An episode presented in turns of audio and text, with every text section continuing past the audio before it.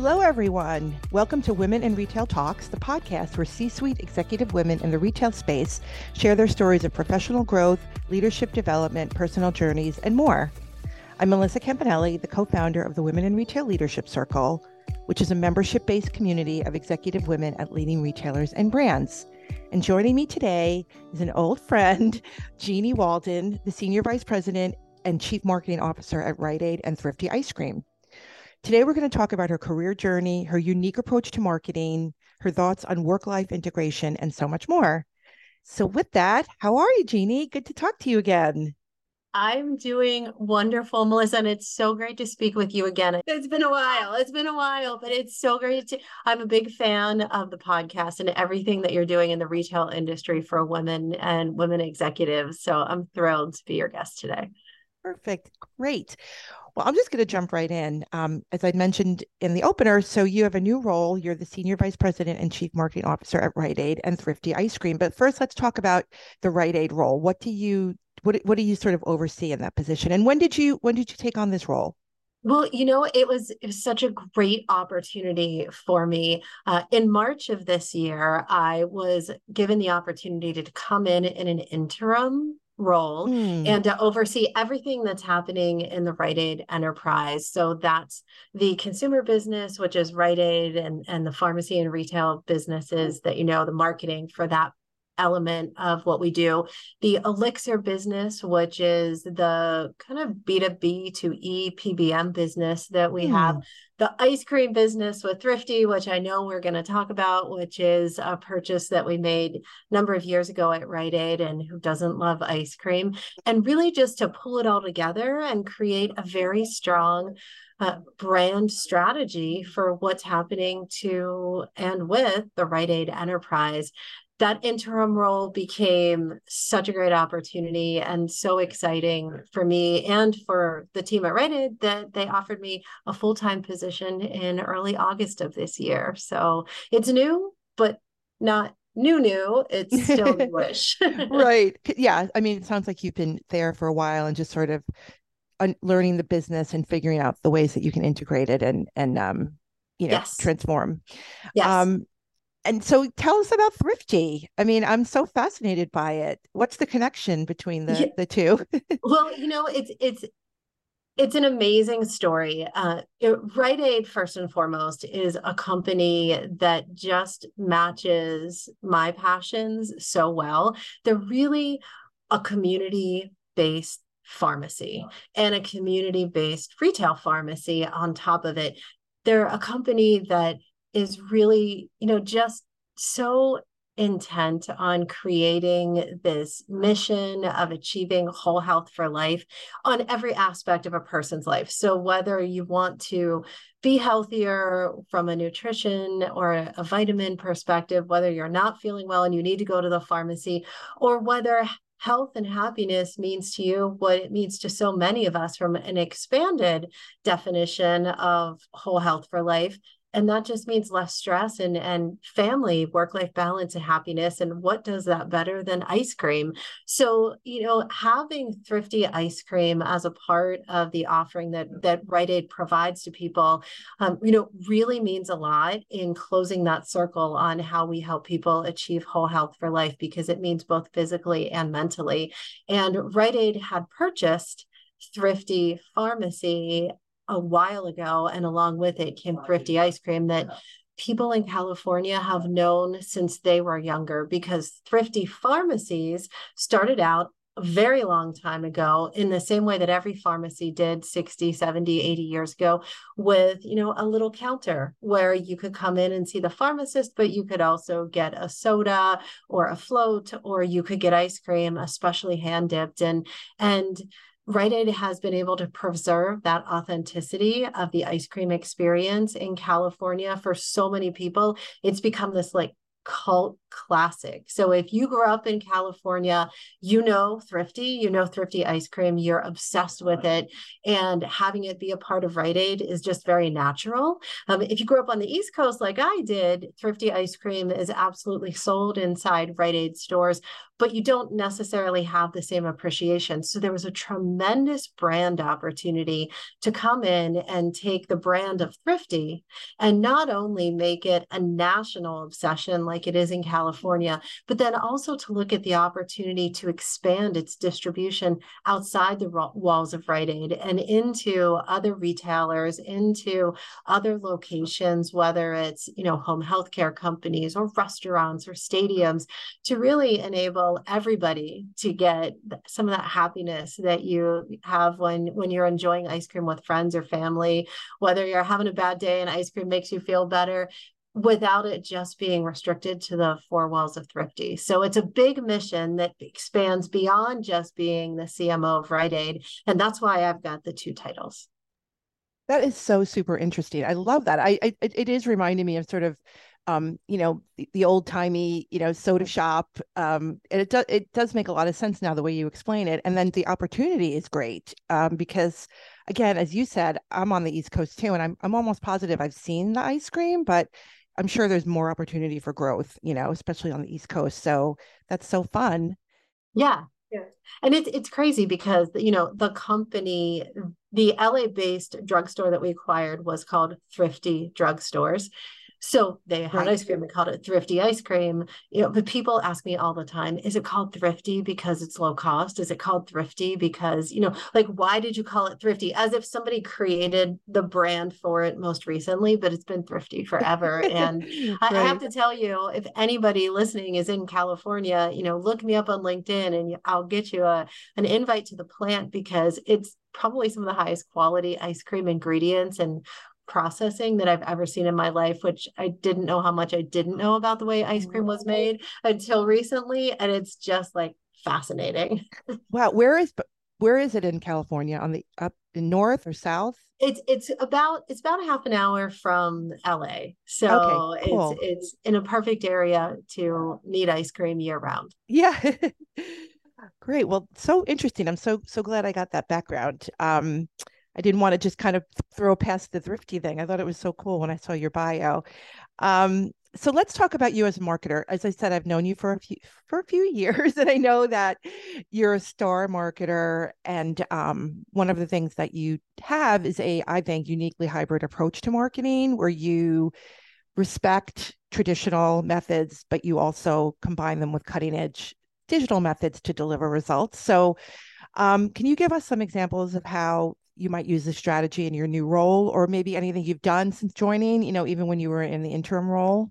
Yeah, yeah, absolutely. Well, first of all, um, you know, as you alluded to early on, I've been I've been marketing and in marketing and business roles for over 30 years. So it's been a long time. And I'm always fascinated by the fact that successful marketing comes back to the early basics that people started back in the David Ogilvy days where, you know, I used to work. So I'm a big David Ogilvy fan. And, you know, there's just some of those really foundational aspects of how you position your product. What problem are you solving for? Those never change. They remain consistent. That said, there's such new technology and innovations around the way that you connect with people. There's always opportunity to look at things and do things differently. And that's the part that I love about you know, any job that I have the best is seeing what can we do that's outside of the box that people haven't thought of before. And you know, since I've been at Rite Aid, you know, especially with Thrifty ice cream, I can give you a great example is, um, you know, with Thrifty, we've been marketing it just like you would with a traditional product that's inside your stores, and that's fantastic. But when I realized that it was a nostalgia brand and also a cult classic, I started to look at other cult classics that have nothing to do with retail, nothing to do with pharmacy, nothing to do with ice cream, nothing to do with food. But think about the products that you fell in love with, you know, over and over again, or think about the the items that you that you're a big brand fan of that are cult classics that you only know about it if you know about it. And so I really challenged the team to look at how do we do marketing by unmarketing. Like, yes, anybody can give me a plan for a big social campaign and some installation, but what can we do that's unique and different, but kind of turns things on the side and makes a huge impact? So, you know, we have a partnership with an event stadium, and there was a really popular concert that was coming. And we said to ourselves, what a great time to test new and innovative ways to market Thrifty, than to make it available before the concert as people are parking their car and getting ready for the concert to start. Because we noticed that a lot of the younger generation is doing that. They get there early, they want to, you know, have a couple of drinks or a barbecue or something with friends. Why not be one of those, you know, creative places mm-hmm. that is outside of the venue instead of being the traditional inside the retail venue kind of product? And and we learned so much by doing that. You know, first and foremost, we got the most incredible customer testimonials and prospect insights that you could ever imagine.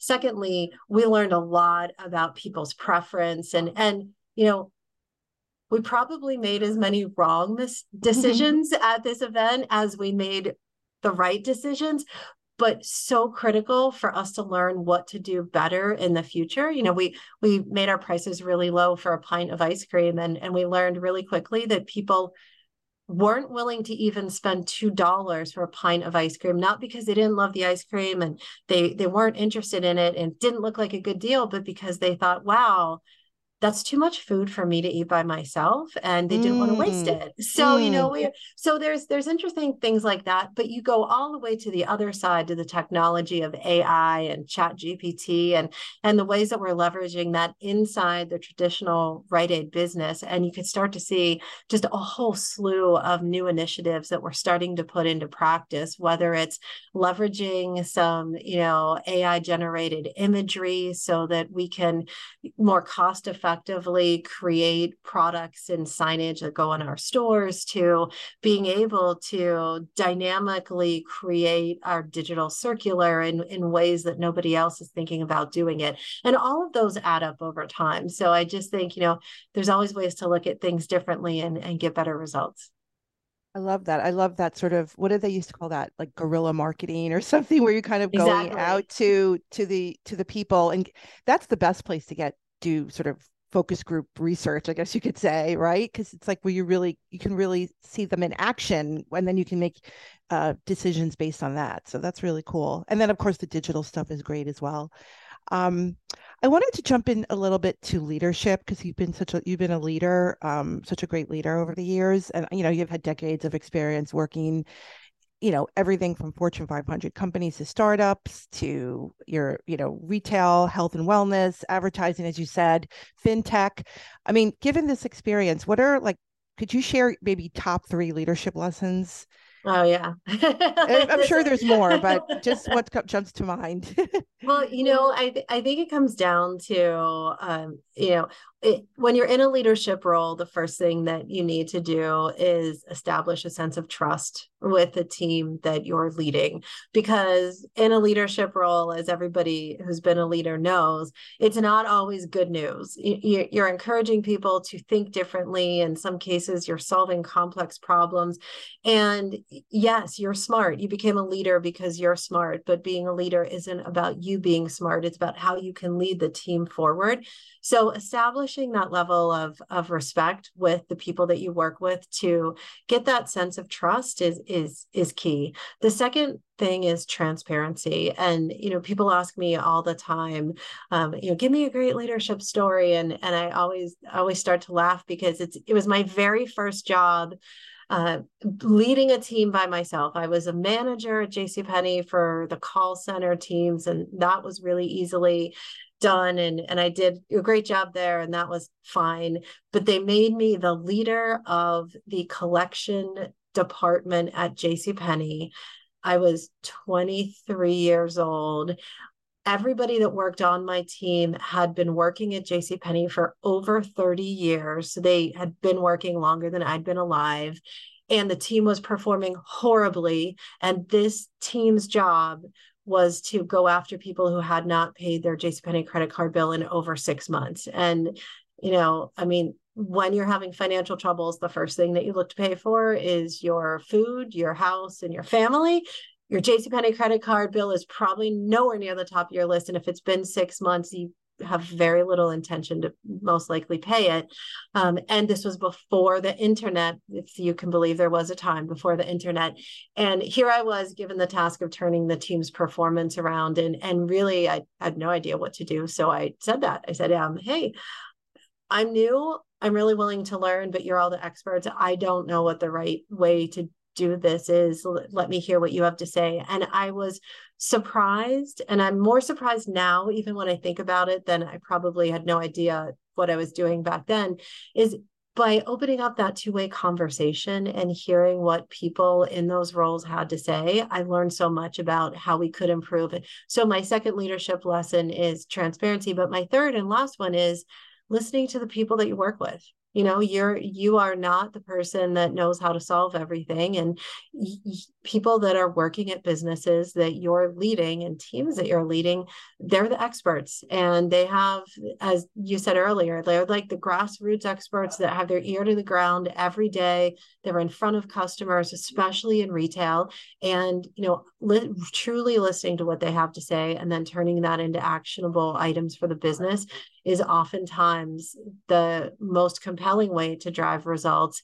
Um, and it builds goodwill across the entire business, but it also, you know, is something a lot of leaders sometimes forget to do.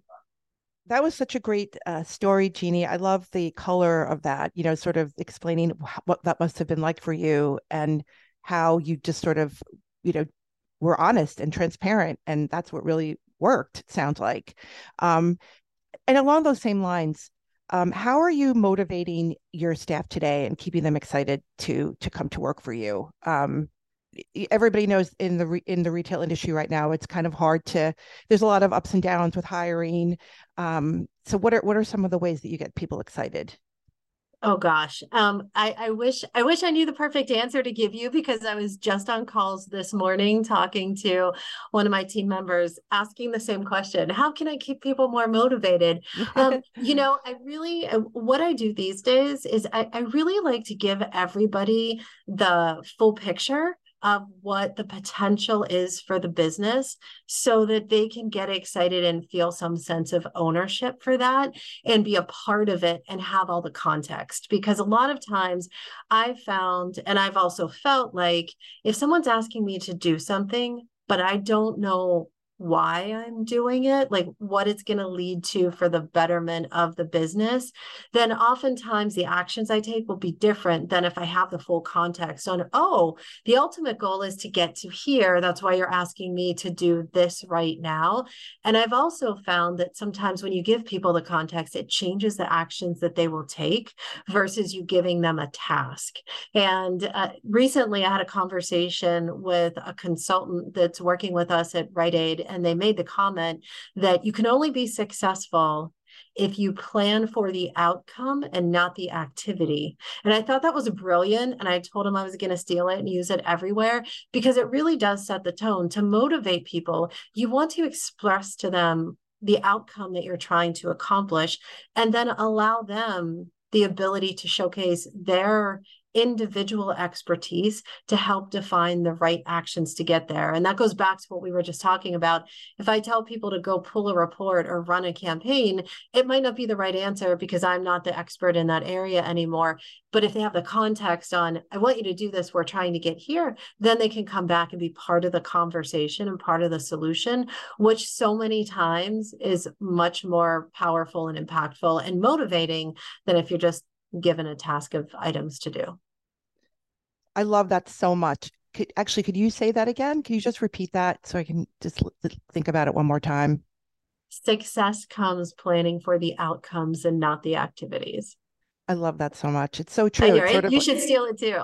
yeah. It's sort of like it's not it's not um you know get this report like you said it's we have to solve this problem how would you suggest we do it you know and then they could say well we could get the report or something so i love that so much it's it's, emp- it's empowering people it sounds to me like is a exactly. way to think about it exactly yeah and and that's where you know to the earlier question that you asked me that's where there's this unique mix between motivation uh, and leadership because it stems from empowerment. But so many times you empower people and they haven't been empowered before, they don't know what to do. So you also have to kind of lead them down the road of how to unleash the empowerment for themselves. Yes. And, and that over time continues to build more success. Yep. I love that so much. Um, Another thing I know about you, and, and I've read up recently about you, is that you're a frequent speaker on the topic of work life integration. And I love that, by the way, work life integration. Um, tell us what you mean by that, and what are some tips, or how do you how do you handle the busyness that goes on in your life? I'm sure yeah, work. sure. So, so I think you know, it was, it was early on in the beginning of COVID when I was at my former job and we were trying to figure out what the heck are we going to do now? It's covid. Like all of us in business we're like what do you do? I don't know. And uh, we were coming we were challenged with the fact that nobody knew how to work from home 100% of the time. And it started to be very funny you know you'd be on a conference call with somebody a zoom call with somebody and they'd be talking about the most critical business element under the sun, whether cooking a grilled cheese for one of their kids that are screaming in the background, but I'm hungry because we were all home. It wasn't just we were working from home, our families were home. And so we came up with this revelation that the concept of work life balance is gone. Like COVID killed that. And now it's work life blend or work life integration. And coming out of COVID, where so many companies remained remote or are hybrid, or just people have different values that, that they live their lives to now, that it's just it's the way we live. And when you look back on it, you know, for me, I've always been a working mom and I you know, if someone said, Do you have work life balance? Of course, I think I, I probably would have said yes.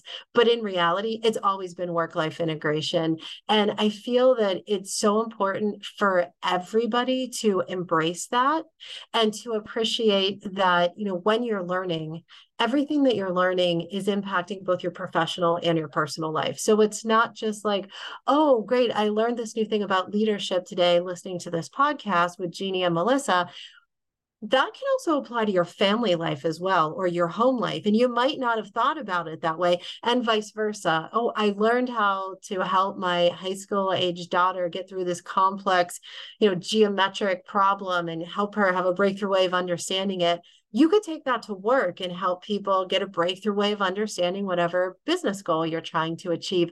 So it's really this integration where you can learn so much and it can be applied to both places. And I don't know, it's just become my like mantra of, you know, sharing this this like light bulb moment as i'd call it with everybody and just inspiring them to be the best they can by just appreciating work life integration. There really shouldn't be a, de- a, delineation anymore. You know we are all working and we all have our families and it's sort of like how do we make the best of both situations? And i just love that. It's great learning from each other um, so in closing, Jeanniey, um, you know, we're rounding out the year. 2024 is right around the corner. Um, what are you most excited about in the world of retail right now going forward?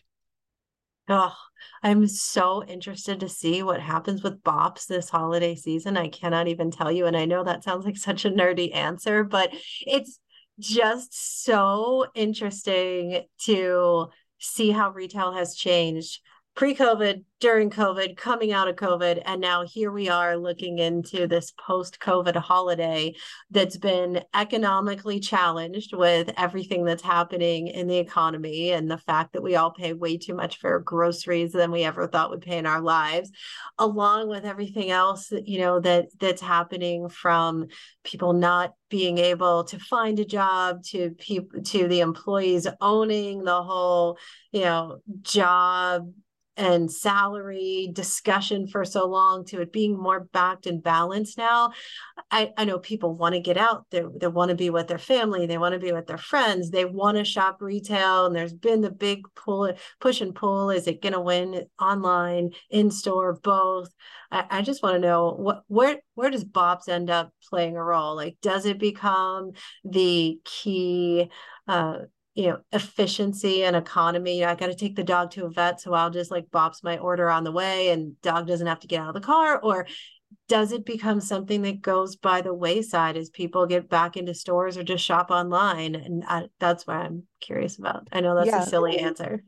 Not at all. It's so it is interesting. It's sort of like the the the barometer, I guess, of of where people are. Are they in store people? Are they more online? I feel like it's a, you can really learn a lot about the consumer by the activity uh, whether or not they're using bops or bop BOPIS or whatever you want to call it but yeah well and you know at Aid one of the things that we started doing one of the the changes that we we brought to the team or that I brought to the team was let's not look at the business as siloed pharmacy business front end business online right. business BOPS business a drive through pharmacy business let's look at it as customer choice and truly you know understanding customer choice i i can tell you a reason that one customer would use every single method of shopping with Rite Aid that we have to offer but i think it's going to come down to which ones do they use and why and how do we most effectively invest in growth moving forward and who knows maybe they'll come by giving everybody an ice cream cone of thrifty love it. all right great. Well um Jeanniey, it was so great chatting with you. I feel like I learned a lot, and I know our audience has probably learned a lot as well. Good luck with everything, with your new role, with with your work life integration, with everything. And I'm hoping hoping that we'll be able to see each other in person soon. Sounds great. Me too, Melissa. It was great chatting. Thanks so much.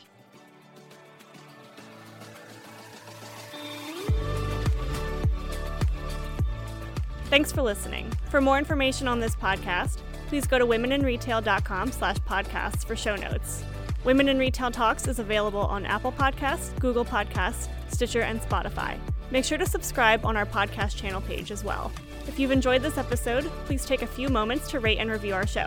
Lastly, if you're a female retail leader interested in joining our community at Women in Retail Leadership Circle, visit womeninretail.com slash apply.